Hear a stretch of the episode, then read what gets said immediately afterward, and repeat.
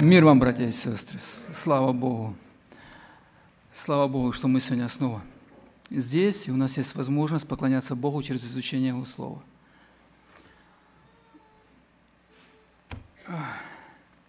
Мы подошли к финальной части первого, так сказать, столба Евангелие от Матвея, удивительно, евангелист Матвей написал свое Евангелие э, на таких пяти столбах изречений, или же изучений, или же проповеди Иисуса Христа.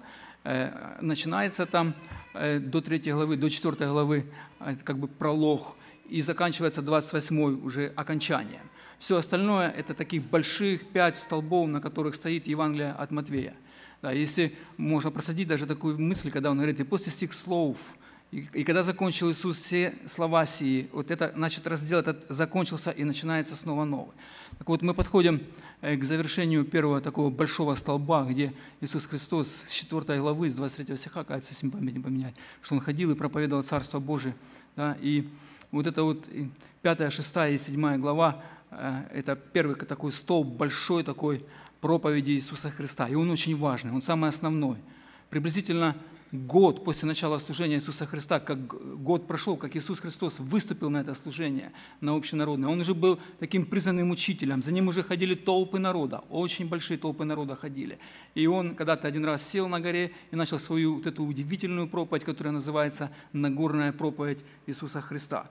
И мы подошли к седьмой главе с 13 стиха. Тот последний разбор слова, который вел пастор а, Алекс, он сказал, что на 12 стихом сами подумайте. И я его прочитаю просто. «Итак, во всем, как хотите, чтобы с вами поступали люди, так поступайте и вы с ними, ибо в этом закон и пророки». Коротко, да, когда-то э, записано такое в, э, в Мишне, кажется, да, записано, что у, у Равина Гилея спросили, говорит, сможешь ли ты объяснить закон, стоя на одной ноге? Он встал, ногу поднял и сказал, говорит, не делай того, не делай своему ближнему того, чего бы ты сам не пожелал. В этом весь закон, а остальное все комментарии. Так интересно он ответил. Да, ну, ладно. Входите, входите тесными вратами, потому что широки врата и пространен путь, ведущий в погибель, и многие идут ими. Потому что тесны врата и узок путь, ведущий в жизнь, и немногие находят их. Берегитесь лжепророков, которые приходят к вам в овечьей одежде, а внутри суть волки хищные. По плодам их узнаете их. Собирает ли с виноград или с смоквы, так всякое дерево доброе приносит и плоды добрые, а худое дерево приносит и плоды худые. Не может дерево доброе приносить плоды худые, ни дерево худое приносить плоды добрые. Всякое дерево, не приносящее плода доброго, срубают и бросают в огонь, и так по плодам узнаете их. Это Слово Божие, братья и сестры, и мы сегодня будем размышлять над ним. Э, если вы посмотрите, э, то этот текст, который мы будем над ним рассуждать, он, он, он просто разбивается на такие большие две части. Это призыв войти в Царство – на котором есть двое врат, двое путей, две группы людей и финал этого пути. И вторая часть, он говорит о том, что на этом пути, на этом, на, на этом тесном пути, Христос говорит, входите. Он говорит, будут у вас лжепророки. Но прежде чем мы начнем сейчас углубимся в текст, мне нужно еще снова чуть-чуть, чуть-чуть вернуться в контекст и и объяснить, что Иисус Христос объяснил уже все, это его финальная часть. Он вышел на финишную прямую, и он теперь подсуммирует все-все итоги сказанного того, что он говорил. Если вы помните, что он в начале своей Нагорной проповеди, он сказал о том, что он царь, и пришло Царство Божье, и вот требования и устав Царства Божьего войти в него, какие должны быть для людей. Да, и помните, он говорит, блаженные нищие, блаженные алчущие, блаженные алчущие, вот эти все вещи, которые он говорил. И потом он переходит на другую часть и, и говорит, ну смотрите, говорит, если праведность ваша не превзойдет праведников, праведности книжников и фарисеев, вы не сможете войти в Царство Небесное. Интересно, что это он говорил о лидерах религиозных, духовных лидерах Израиля. И потом он начинает наполнять истинным смыслом закон, чтобы показать, в чем эта праведность была неправед, ну, неправильная у тех людей, которые стояли во главе всего духовного Израиля. Вся эта религия, вся эта система, он ее просто разбивал и показывал несоответствие того, чему действительно Бог учил в законе. И вся вторая часть проповеди началась с утверждения Иисуса Христа о том, что войти в Царство – нужно иметь праведность выше, чем праведности книжников и фарисеев. Я еще раз повторю это. Это записано в 5 главе 20 стихе. «Ибо говорю вам, если праведность ваша не произойдет праведности книжников и фарисеев, то вы не войдете в Царство Небесное». Когда Христос заканчивает вторую часть своей Нагорной проповеди, кстати, вот этим 12 стихом 7 главы, «Итак, во всем, как хотите, чтобы с вами поступали люди, так поступайте и вы с ними», ибо в этом закон и пророки. И потом он делает призыв. Смотрите, он сделал всю проповедь, он рассказал о том, какие требования для того, чтобы войти в это царство, о том, э, какое заблуждение имели э, люди, которые стояли у руля духовенства, э, духовного Израиля, религиозные вот эти лидеры все. И потом он говорит такой, такой серьезный такой вход. «Войдите теперь тесными вратами, войдите тесными вратами. Суммируя всю проповедь и выходя на его финал, он поставил своих слушателей, всех, кто его слушал, Иисуса Христа, перед абсолютным и единственным выбором. Или войти в царство, описанное им на его условиях, на, описанное Иисусом Христом, и с его праведностью, или не сделать этого и остаться на широком пути, ведущем в погибель. Средней дороги, братья и сестры, посмотрите, как вот есть у, католиков и у многих философов. Нет.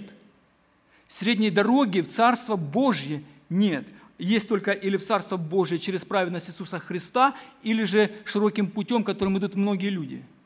И он, он, и он, он, он, он делает призыв, он говорит, входите, ищите и входите. Ищите и входите нужно выбрать, и вечно, э, ну, ну, нужно было людям выбрать в этом, потому что от этого зависела их вечная судьба. И поэтому Христос делает еще один такой выбор. Узкий или широкий путь, немногие или многие, жизнь или погибель.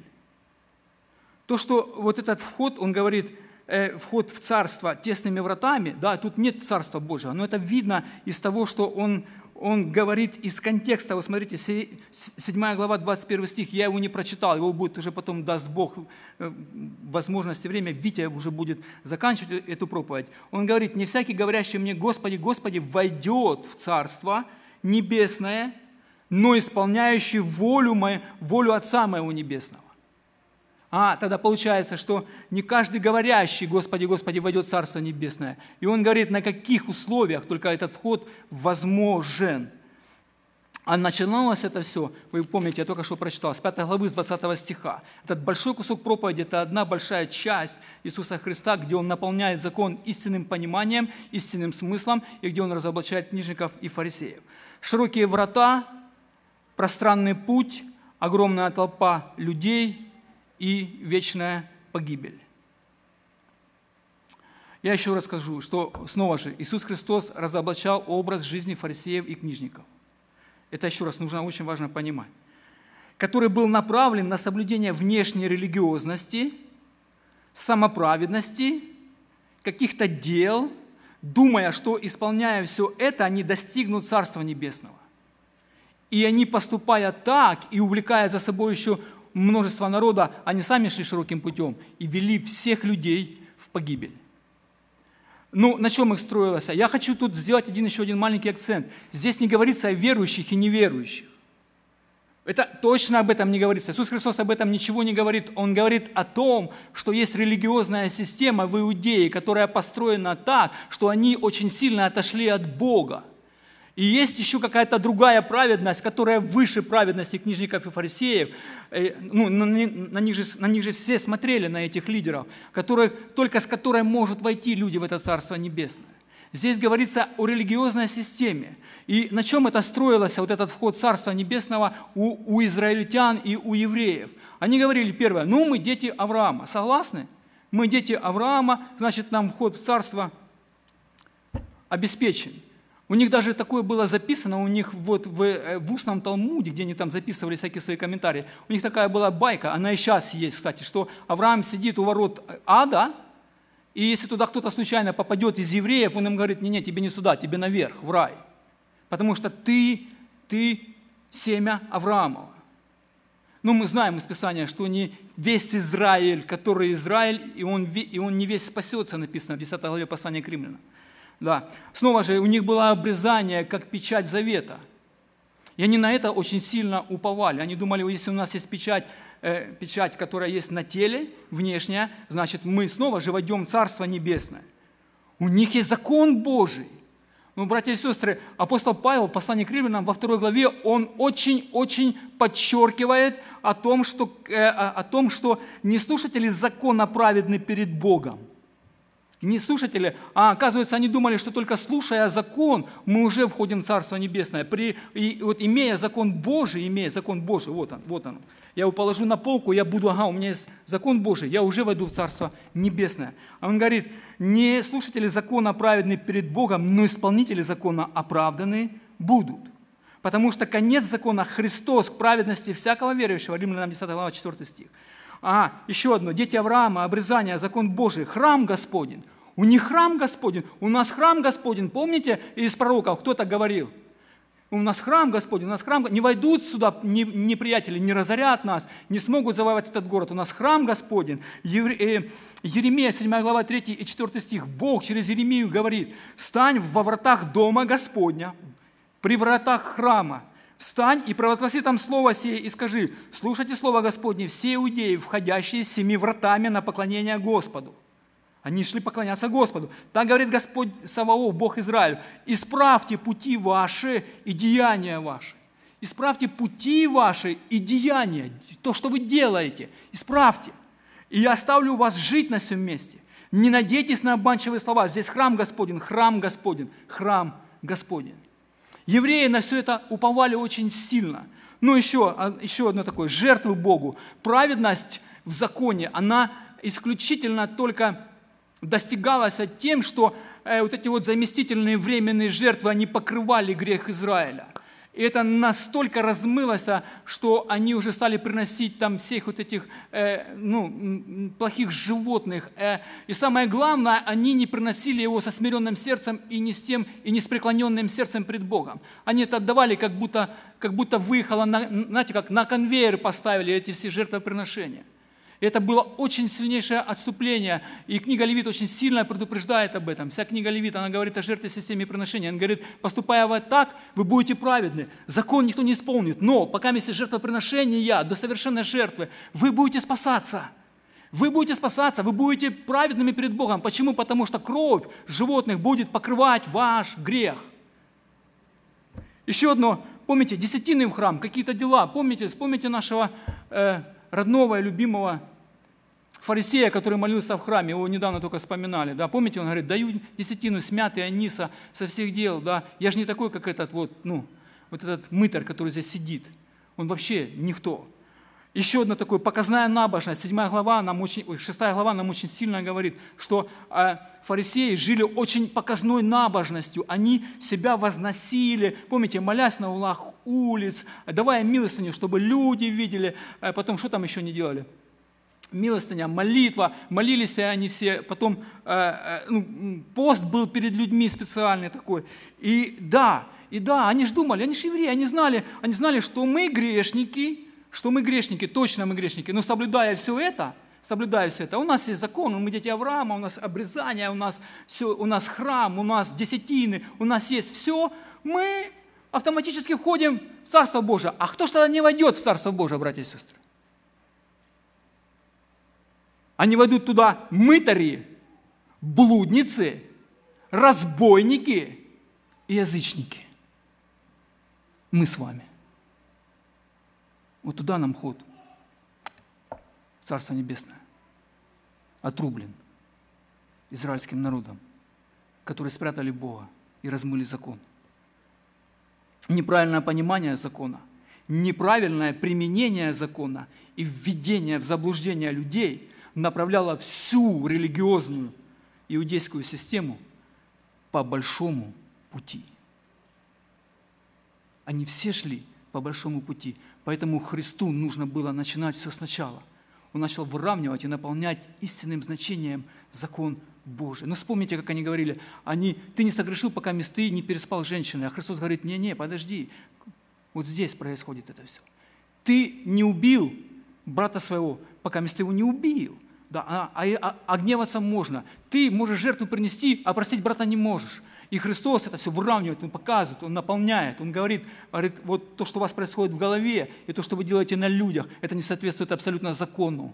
И ваши жертвы Богу не угодны. Об этом очень хорошо пророк Исаия в первой главе говорит.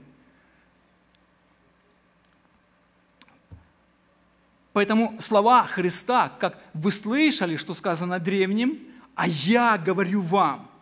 Это был словно ушат холодной воды на тех людей, которые слушали его. А Христос говорил, как власть имеющий. Когда Иисус сказал богатому юноше, чуть дальше вот от Матвея, мы потом дойдем, да, чуть-чуть туда еще, в 19 главе, что нужно сделать, что, когда, не, когда богатый юноша спросил Иисуса Христа, он говорит, что нужно сделать, чтобы войти в Царство Божие? Помните, что Христос сказал? Говорит, а что, говорит, не убей, не укради, не лги, э, почитай отца свою мать, и не делай, э, и люби ближнего твоего, как самого себя. А вы знаете, что богатый юноша ответил? Он говорит, да это я все, для меня это пыль, я это все с самого детства исполняю. И Христос так удивился, исполняешь? Я думаю, так он просто, исполняешь? Ты исполняешь закон? Ты можешь исполнить закон?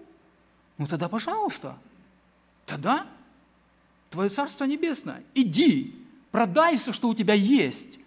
За это земное, что ты держишься.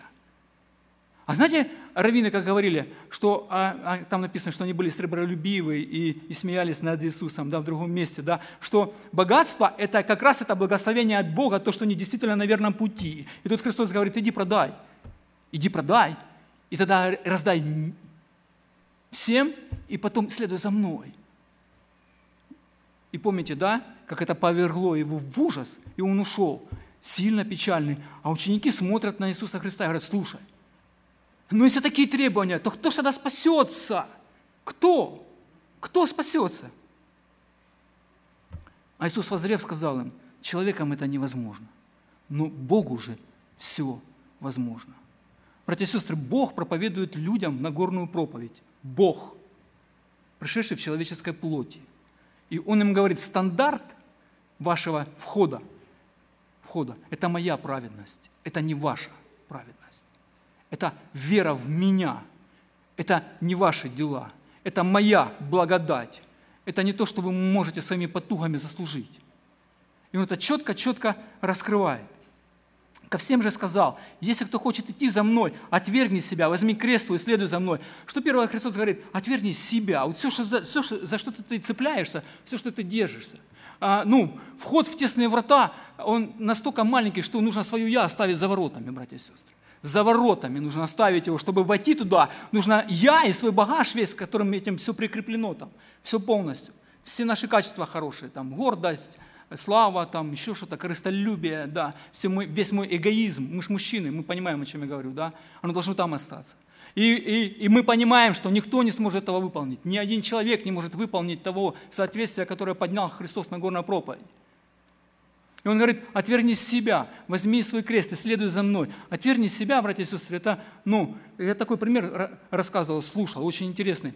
Один человек, он говорит, как бы вам привести этот пример? Он говорит, ну, смотрите, вот сидит бомж, сидит бомж, у него там вот этой в тележке, да, в этой сетке куча своих кульков с грязной одеждой. Ну и в кармане 15 долларов кто ему дал там на повороте. И он подъезжает к нему и говорит, слушай, иди сюда – я тебе дарю машину за 150 тысяч, ну, за 200, за 200 тысяч баксов. На, там есть все. Окей? Вау, слава Богу, дай, давай. Он говорит, вот тебе ключи, только отдай мне, пожалуйста, вот эти, вот эти свои 15 долларов, которые ты имеешь. И вот эти пакеты с грязным мусором твоим, которые у тебя есть. Ха. 15 долларов? А они мои. А пакеты с мусором – это мое имущество – это мое имущество. Не отдам. Не отдам. Христос говорит, отдай. Христос говорит, отдай мне своего я. Отдай. Благодать бесплатно. Но цена за нее – жизнь. Жизнь следования за Христом. Благодать бесплатна.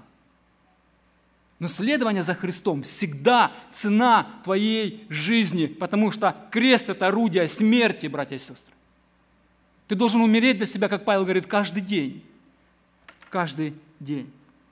Иисус Христос показал и подвел людей к тому, что самому невозможно исполнить все требования Божьих стандартов и войти в Царство Небесное со своими заслугами – и теперь он призывает своих слушателей войти. Это путь самоотречения, умирания для себя и посвящения жизни для Бога, принять Иисуса как Мессию и следовать принципам, выделенным в этой проповеди. Принципами, выделенными в этой проповеди. Какие? Тесные врата и узок путь, ведущий в жизнь, и немногие находят их, 14 стих. Тесные врата смогут найти только те, кто войдет в них с одной верою. Я еще раз сказал, только с одной голой верой. Помните, как Бог поместил Иова в одну голую веру? У Иова даже не было за что зацепиться. Вообще не было за что зацепиться. У него была голая вера. И Бог поместил его в такие отношения, чтобы его, его вот это вот упование было только на Бога. И от, этого, от нас это требует Христос. Входите тесными вратами, оставьте все там за воротами. Все человеческое. Идите сюда, и я вас поведу по этому пути. Я вас поведу. Кто такие, которые входят в эти ворота? Помните, что Богу все возможно. Только Бог дает эту благодать спасения. Это же те же самые нищие духом. Они абсолютно духовные банкроты и понимают, что своими силами никогда не смогут ничего, даже открыть эти ворота. Которые плачут о своих грехах, которые глубоко смиряются, которые алчат и жаждут праведности, которые милостивы, ищут чистоты сердца, любят мир, которые живут перед Богом, а не перед людьми. Вот критерий этих людей, которые ведут Царство Небесное. И Христос об этом им напоминает. И он им говорит, он же потом говорит, я есть путь истинной жизни. Я. Об этом, об этом говорит весь закон и пророки. Что это я, тот пророк. Моисей ему говорит, что придет новый Моисей, новый пророк, которого вы будете слушать, а если кто не послушает, тот умрет. И он совершит исход свой на этой, в этой земной жизни через крест Голговский, через смерть. Он совершит исход и выведет всех своих людей. И каждый верующий в Него, он выйдет этими воротами туда. Выйдет этими воротами. И никто не приходит к Отцу, как только через меня. Помните, как он э, сказал всем этим фарисеям и, и, и книжникам? Он говорит, вы дети Авраама. Не, вы дети дьявола, потому что исполняете волю его. А отец ваш дьявол. Это серьезно. Представляете, как можно так ну, сказать духовным лидерам того времени? Это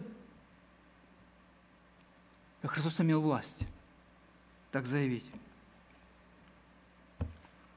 И только через Него люди по-настоящему узнают Отца Небесного. Только через Иисуса Христа люди будут знать Бога, Творца неба и земли.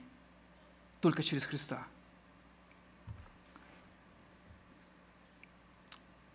Кто войдет этими воротами и будет идти по этому узкому пути, конец этого будет жизнь, и их будет немного, братья и сестры. Выйдите из церкви, из церкви посмотрите, сколько людей идет по широкому пути – ну, можно взять параллель такую провести. Сейчас очень много людей идут. Они сами себе поставили какой-то стандарт поклонения Богу, какие-то морально-нравственные стандарты, совесть не заглушает, совесть у них работает, и какие-то дела делают, в Африку деньги отсылают, помогают бедным, там кричат, милостыню дают. Это их спасает? М-м, не спасает. Абсолютно не спасает. Спасает только Христос. Он один спасает.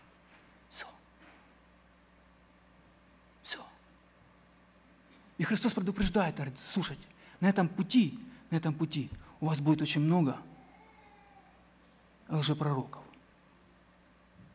которые будут пытаться увести вас и сбить вас с этого с пути. Берегите жил пророков, которые приходят к вам в овечьей одежде, с 15 стиха, а внутри суть волки хищные. По плодам их узнаете их. Собирает ли стерновника виноград или с смоквы – там всякое дерево доброе приносит, так всякое дерево доброе приносит и плоды добрые, а худое дерево приносит и плоды худые. Не может дерево доброе приносить плоды худые, не дерево худое приносить плоды добрые. Всякое дерево, не приносящее плода доброго, срубают и бросают в огонь. Итак, по плодам их узнаете и их. Опасность на пути, лжепророки, братья и сестры. Кто такой Божий пророк? Божий пророк – это тот человек, который ставится Богом Но если мы возьмем, например, в историю, посмотрим в исход, четвертую главу, призвание Моисея. Помните, длинный разговор с Моисеем. И Моисей отнекивается, не хочет. Думает, Господи, я и косноязычный, и все. Он, а Господь ему говорит, 11 стих, кто дал уста человеку? Кто делает немым или глухим, или зрячим, или слепым? Не я ли Господь? И так пойди. И я пойду при устах твоих и научу тебя, что тебе говорить. Моисей снова уперся, он сказал, говорит, Арон будет говорить вместо тебя. Но ты пойдешь. Он говорит, я, как он, Бог говорит, я сейчас своими словами, он говорит, интересно так, Моисею говорит, я услышал вопль детей своих, да, в Египте, притеснение их, и иду освободить их. Итак, там следующий стих говорит, итак, ты иди и освободишь их. Вот, Божий пророк. Помните Иеремия, он говорит, «Э, я тебя избрал от утробы матери, чтобы ты возвещал и говорил слова мои, которые я буду влагать тебе в уста. Это 1 глава, 5-9 стих. Там, если Витя сидит, Амоса, 7 глава, 14-15 стих. Ну, я просто взял трех пророков. Я не буду брать кучу. Когда Амос пришел в, израильский, э, в израильскую землю, в северную, в северный Израиль, да, а его там встречают свои пророки, говорят, слушай, говорит, у нас тут целые школы, нам за это деньги платят. Иди свою юг, на юг туда, иди, и там тебе будут за это деньги платить. И там ты будешь питаться от хлеба своего пророчеством, от пророчества хлебом своим. Амос говорит, не-не, подождите, говорит, я был пастухом, какой я пророк? Меня Бог забрал от этих овец и поставил пророком и сказал, говорит, иди на север и пророчествуй. Братья и сестры, пророков поставляет Бог, не люди. Как и пастырей тоже, 23 глава книги пророка Еремия очень хорошо об этом показывает. Пророк провозглашает истину, открытую ему Богом. Это откровение от Бога, которое он приносит людям. И оно не всегда хорошее, знаете, да? Об этом обычно пророки приходили и вразумляли израильский народ вернуться, вернуться на тот путь добрый, по которому они шли раньше. Третье, характеризует пророка, Божьего пророка, как правило, здравое учение и святая жизнь здравое учение, святая жизнь, он точно говорит слова Божьи, он не привносит туда свои какие-то изречения, он не говорит что-то от себя, не умоляет, не прибавляет, он передает слова Божьи истина и старается жить по этому слову. Это называется освящение, у нас с этим всегда проблема. И четвертое, здравое учение, оно, братья и сестры, здравое учение пророка, оно несет что? Оно укрепляет веру, э, усиляет любовь и благочестие. Понимаете, пророк, который от Бога, он приносит только позитив своему народу, потому что Бог заботится о своем народе. И еще я вам хочу сказать, израильский народ написано, вот Бог возлюбил тебя, Бог возлюбил тебя, Бог возлюбил тебя. В Исаии написано, что Бог возлюбил тебя, да, в 43 главе, но Он возлюбил тебя, и Он любит тебя ради себя самого, братья и сестры, не ради нас, написано там. Бог любит нас ради самого себя и своего Сына Иисуса Христа, через которого соединил нас с Ним, а не за, а не за наши какие-то заслуги. Это любовь Божья, а не наша. Лжепророки. Кто же такие лжепророки? Люди, говорящие свои умоизречения или мысли свои и выдающие их за Слово Божье. Иеремия 23 глава, 14 стих. Но в пророках Иерусалима вижу ужасное. Они прелюбодействуют и ходят во лжи, поддерживают руки злодеев, чтобы никто не обращался от своего нечестия. 16 стих 23 главы. Так говорит Господь Саов, не слушайте слов пророков, пророчествующих вам. Они обманывают вас, рассказывают, написано, мечты сердца своего. Они Представляете, он где-то споткнулся, плохо поел или еще что-то, ему, ему придумалось, что ему Бог что-то сказал. У меня был такой experience со мной. А я когда только покаялся, ко мне пришел мой друг, я говорю, а мне Бог сказал, я говорю, что я, короче, может быть, и, и, и не женюсь. А он такой на меня смотрит, говорит, интересно, а как это тебе Бог сказал? Говорит, ты его услышал? Или тебе он приснился? А я, знаете, я даже ответить не смог. Он говорит, слушай, говорит, если вот это слово, оно не говорит закон, Слово Божие, то, говорит, то ты не говори так. Ну, я покаялся, и слава Богу, да, он меня вразумил, хороший друг мой, на 10 лет меня младше. Хлопец. На 10 лет меня младше. 21 стих. Я не посылал пророков всех, а они сами побежали. Господь говорит, и я не говорил, а они пророчествовали. Потом дальше он говорит, они рассказывают вам сны свои. Я уже не буду. Если, э, и вот еще одно условие. Он говорит, если бы они, Бог говорит, если бы они стояли в моем совете, то объявили бы народу моему слова мои и отводили бы этот народ от злого пути, от злых дел их. 22 стих. Понимаете, э, пророки, которые говорят, они не стоят в Совете Божьем. Они не стоят в Совете Божьем. Посмотрите, сколько сегодня есть э, эти пророки толстого Евангелия. Толстого Евангелия, как их назвал Арсис Проу, которые там проповедуют процветание, исцеление, которые говорят, что ты должен, давай в кошелку кидай больше, получишь больше. Если не получил, значит вера твоя была никакая. Вот и все люди, которые приводят в обман. Ну, а ну то дальше будет еще говорить. Посмотрите, овечья одежда, овечья одежда. Они же приходят в овечьей одежде, да? Они как пастырь, который за овечками ходит, в овечьей одежде, он пахнет овечками, да? Говорит, они а, а, ведущие к удовлетворению своей корости, эти овечки. Они супердуховные в церкви. Они могут добавить, сказать, а ну, давайте не будем жениться. А давайте или что-нибудь там где-то в этом не исполнять закон. А давайте я вот у меня есть особое откровение от Бога, Колоссянам 2.18. Никто да не обольщает вас самовольным смиренномудрием. Самовольным смиренномудрием. Никто не может смириться сам.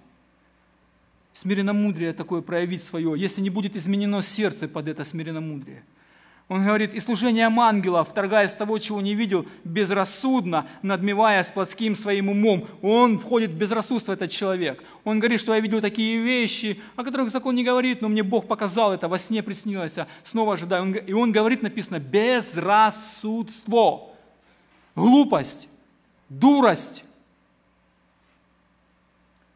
Но у них еще есть еще одно качество. Они по виду овечки, а внутри-то они суть волки хищные – а внутри суть волки хищные. Они, братья и сестры, предупреждают нас Христос. Они опасны, хитры и безжалостны. Волк, представьте себе, голодный волк. Идет, у него слюна течет, и он, он смотрит, кого бы только загрызть. И он на эту на отару, на отару смотрит, которую пастырь пасет. Представляете, с какими глазами голодными? Волк. И знаете, что самое страшное? Что апостол Павел, когда он призывал ефесских всех старейшин и всех пастырей в Деяния, Деяния главы, в 20 главе Деяния апостола, он их предупреждает. Он говорит, что войдут к вам извне и изнутри. Да? Изнутри придут. Они где-то близко, и говорит, из самих вас восстанут – чтобы увлечь. А, и будут говорить превратно, превратно. Это, это вот, чтобы слух ваш, было вашему слуху приятно. Превратно. Да, чтобы увлечь за собой. Деяние 20 глава, 29-30 стих. Характеристику Павел дает. И он понимает эту проблему – он понимает ее. К Тимофею Павел писал, что эти обманщики будут преуспевать во зле, вводя в заблуждение и заблуждаясь. Волка нужно увидеть, его нужно подождать. Он потом, почему? Потому что Христос, он переходит от овечки и волка, да, от овечьей шкуры и волка.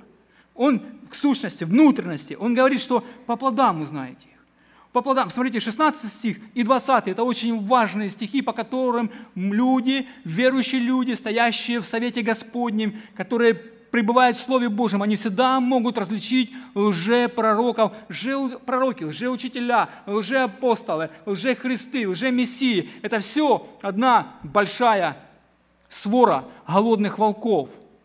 Все. Они будут преуспевать в возле, вводя в заблуждение и заблуждая. 2 Тимофея 3 глава 3 стих. Это качество, и оно должно проявиться рано или поздно. Волк себя проявит. Волк себя... Знаете, я слышал, что такое правда или нет. Короче, когда вот ночью отара заходит, то пастор берет и концом этой палки каждую овечку бьет. Говорит, ну, оно ж не видно, темно. И когда волк, он, он, он, он обязательно огрызнется. Ну, подаст, э, подаст голос – когда волк заходит в атару. Ну, я не знаю, я слышал, а может быть, это байки какие-то еще не, да. Ну, то, что слышал, то вам рассказал. Можете не принимать это, выкиньте это все, да. да. 2 Петра, 1 глава, 33, 2 глава, 1, 3 стих. Были лжепророки в народе? Будут. Они были, они есть и они будут. Как будут у вас лжеучителя, которые введут пагубные ереси, братья и сестры. Еще одна очень страшная характеристика этих лжепророков – пагубные ереси, и, отвергаясь искупившего их Господа, навлекут сами на себя скорую погибель. И многие последуют их разврату, и через них, послушайте, путь истины будет в поношении. Путь истины будет извращен. Они будут говорить превратно. И из любостяжания, еще третье еще слово, из любостяжания будут уловлять вас льстивыми словами. Суд им давно готов, и погибели их не дремлет. Неверное учение о Боге, неверное учение о спасении, неверное учение об освящении, разрушительное действие на, вор, на веру производит нечестие и вызывает распри в церкви. Знаете, да, Якова мы читали, Якова только недавно читали, четвертую главу. И об этом предупреждает апостол Петр – он предупреждает, что лжепророки это не такие большие там пророки, как вот помните в Тексасе там они себя сожгли или что там сделали, а потом уехали еще в Африку, там их, короче, там еще одну часть убили. Там вот эти, которые в тайге там живут, эти старообрядцы. Это все, это все далекие лжепророки.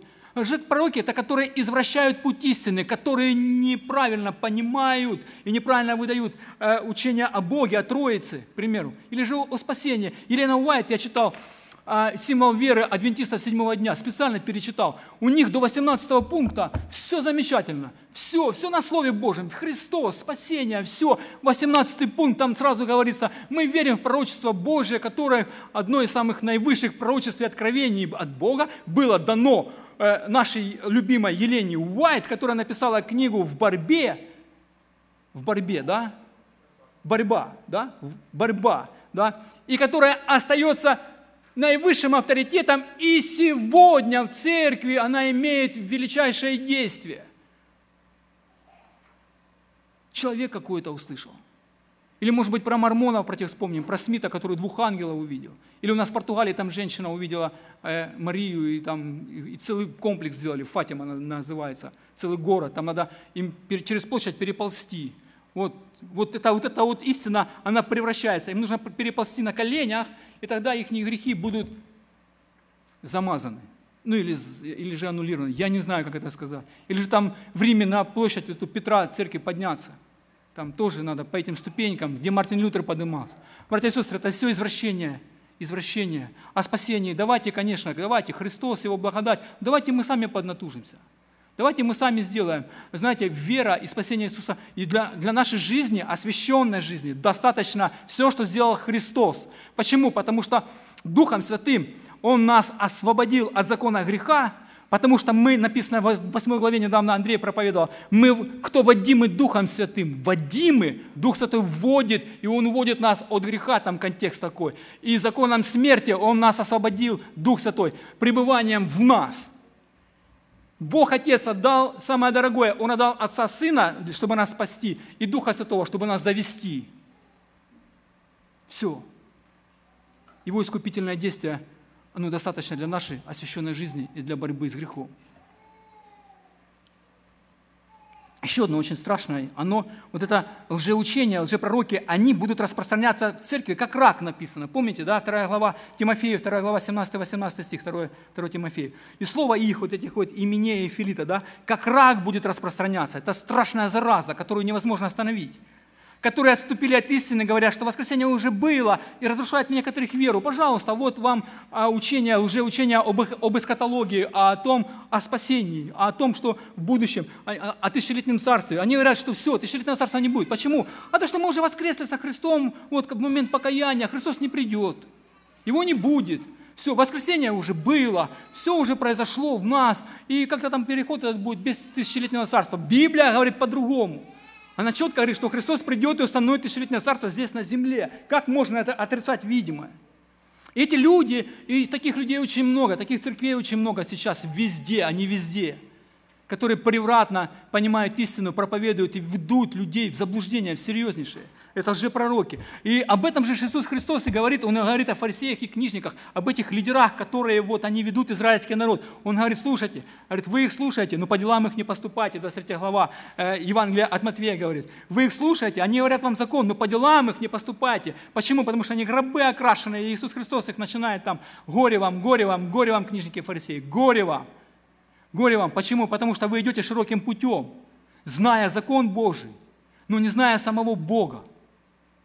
Во второзаконии 30 главе в 6 стихе, это самый первый раз Бог упоминает, что Он смотрит на, на Израиль на весь. И он же, э, э, Моисей, Моисей, он им говорит людям, он говорит, люди, люди, смотрите, я вам предлагаю жизнь и смерть, снова же этот выбор, да, выбор, благословение и проклятие. И говорит, и я знаю, что по отшествии моем вы, короче, совратитесь, а начнете поклоняться идолам, вас уведут в плен, и там в плену, там в плену, когда вы обратитесь ко мне, я вас выведу, и Господь обрежет сердце ваше уже, а не внешнюю часть тела.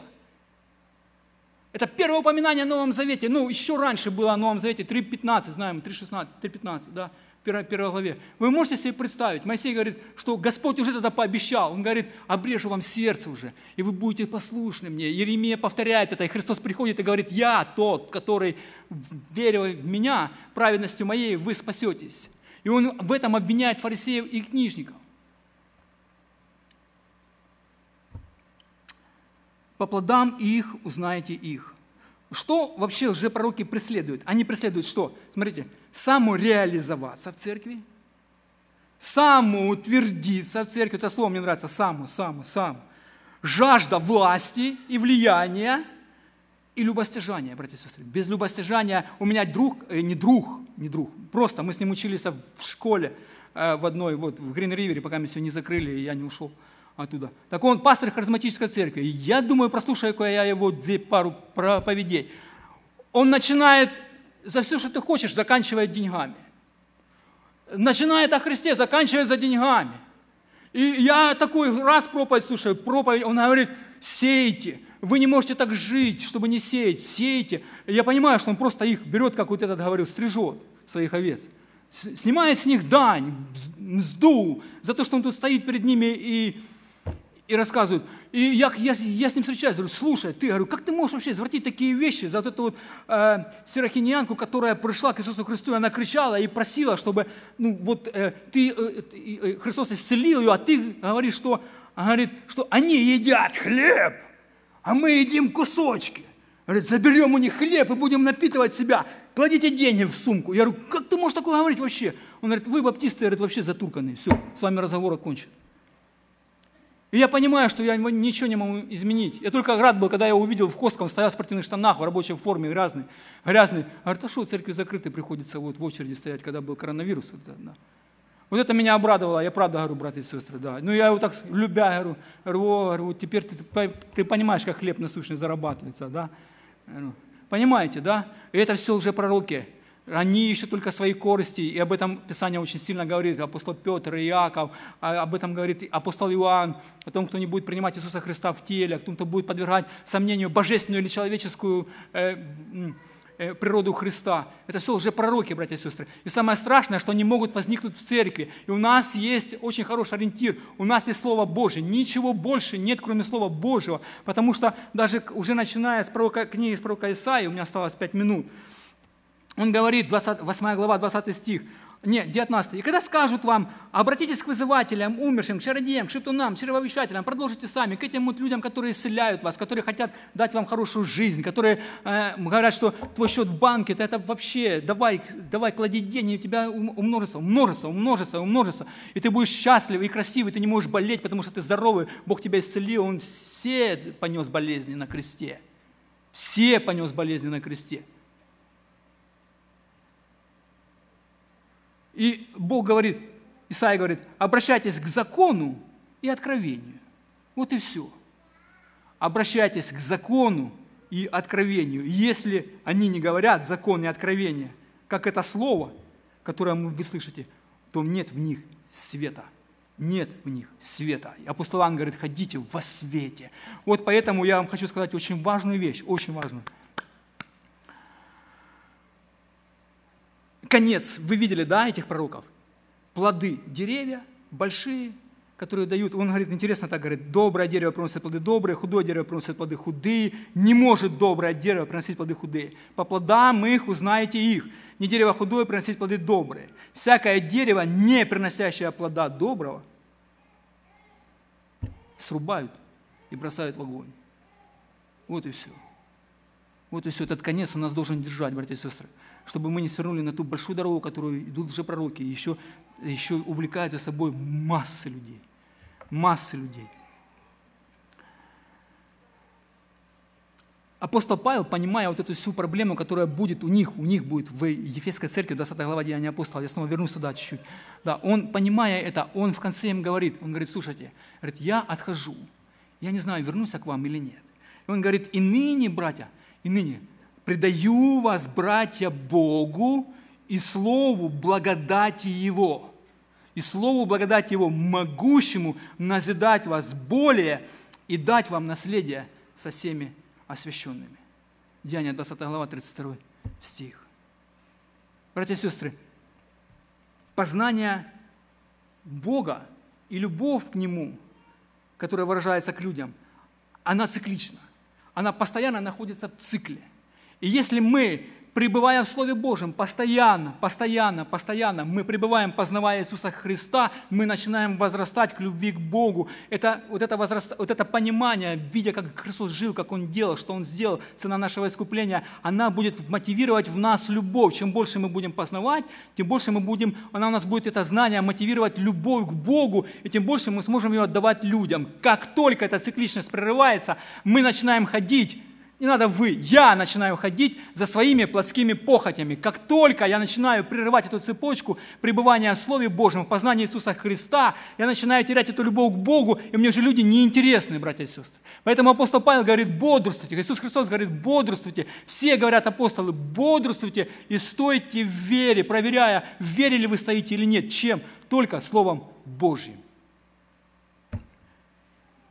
вникая в себя, апостол Павел как-то писал Тимофею уже, уже молодому пресвитеру, у которого была тоже куча проблем в церкви, куча, там всякие байки и вдовы, и он говорит, и, говорит в последнее время будет говорит, всякое зло там у тебя творится в этой церкви. Он говорит, он говорит, он единственному говорит, вникай в себя и в учение. Пребывай всем постоянно. Так поступая, и себя спасешь, и слушающих тебя. Христос явно сказал слово, что будут у вас лжепророки. Слово «лже» – это приставка. Это сразу показывает на то, что есть объективная истина, в которой нужно пребывать. Лже-пророки, лже, ложь, пророчествующая ложь. Если есть лже-пророки, Христос сказал, значит есть истина. Он говорит, а я есть путь, истина и жизнь. Мы снова возвращаемся к Иисусу Христу, потому что Он говорит только, говорит, и жизнь вечная – это вечное познание меня и моего Отца Небесного. И Христос говорит, я есть путь и жизнь, истина и жизнь. И никто не приходит к Отцу Небесному, как только через меня. Как только через меня.